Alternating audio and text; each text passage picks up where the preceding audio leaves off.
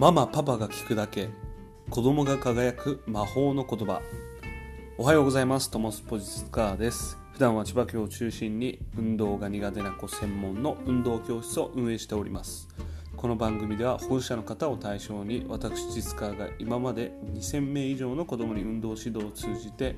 変化を遂げた子供のエピソードを中心に子供が輝くための親子の関わり方のヒントとなるお話をしております。ということで放送が1日ずれてしまいましたが申し訳ございませんが、えー、今日配信をしていきたいと思います。で今回の、えー、第112回目になるんですけどテーマは白か黒ではないグレーを学ぶというテーマについてお話をしていきたいと思います。でこの話はどういうことかっていうとその世の中世の世の中の正解っていうのは一つではないよねっていうその白か黒では分けられないっていうこのグレーの部分もあるんだよってそういう部分をこう知るのが大切だよっていうことを、えー、お話ししていきたいと思います。でこれは、えー、っともう5年前ぐらいとかにも何か YouTube かブログかなんかでお話しした、えー、気がするんですけど、まあ、最近もよくそういうエピソードがあるんでまたこうね再度ピックアップしてお話ししていくんですけど、まあ、最近のエピソードで言うと、えー、受験の講座の中でその参加してくださる中でこう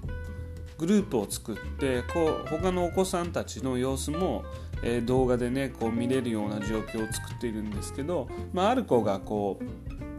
えー、雲歩きという動作を練習していてまあ、えー、私が実際にね講座で説明したフォームをこうそのまま真似て練習をしていてくれたんですけど他の子がやっている動作のフォームが、まあ、私が言っている動作と少し違っていた。だけどもちゃんとできている。でここで、えー、その子はこれどっちが一体正解なのと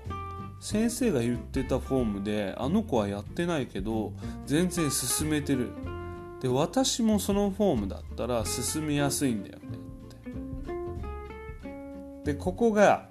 えー、難しいところで、まあ、お母さんもね私が言ったフォームをこう参考にやってくださっていたんだけどお母さんも、えー、確かに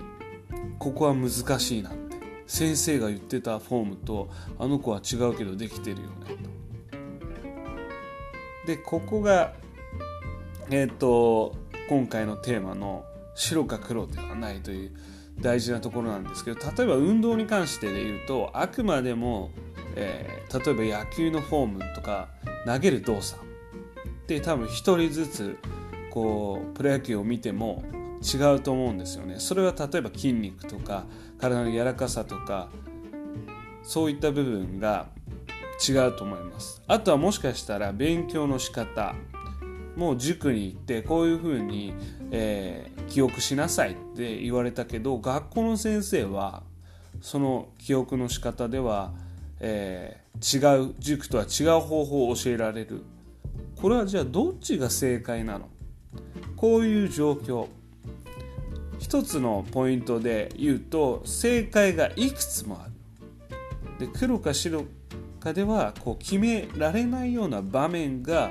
子どもの考える力が育つチャンスになります。ここを一つ覚えておいてほ、えー、しいんですけどそこの黒か白では決められない状況を自分で考えていくことで思考の応用力っていうのが身についていきます。例えば、えー、先ほど言った私のフォーム。もしくは、えー、違う子がやっていたフォームのその違い。あれ？これどっちが正解なの？でも私は先生の言ったやり方だとやりづらいよねって。この中で先生が言ってたからそれをやりなさいっていう風にはしてほしくないんですね。結果はどっちがついてきやすいのか。そこに、えー、フォーカスしてお父さんお母さんがサポートしてあげると自分で考える力がついてきます。先生が言ったんだからそれをやりなさいではなく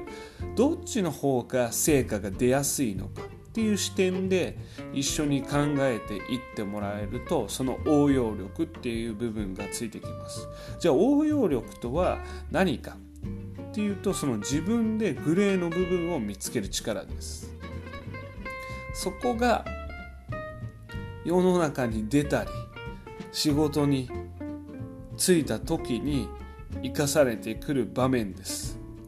なぜなら社会に出ると数学とか算数のように答えが一つじゃないことがいっぱいあるからです。上司の A さんが言ってたのと B さんが言ってたのは全く異なることを言っているけれどもその中で売り上げを上げなさいと言われるとか。こういう場面が子どものパターンから、えー、社会に出たパターンで本質的には同じだけども形が変わってたくさんの問題が出てきます。なのでこういった白か黒ではないグレーを学ぶっていうのは小さい頃からたくさんね味わってもらってその中で自分の中でグレーを出せるようになっていくととても、え、応用力がつく。人に成長できるっていうのが今回の、えー、お話になります。本日は白か黒ではないグレーを学ぶというテーマについてお話をさせていただきました。本日も最後までお話を聞いていただきありがとうございました。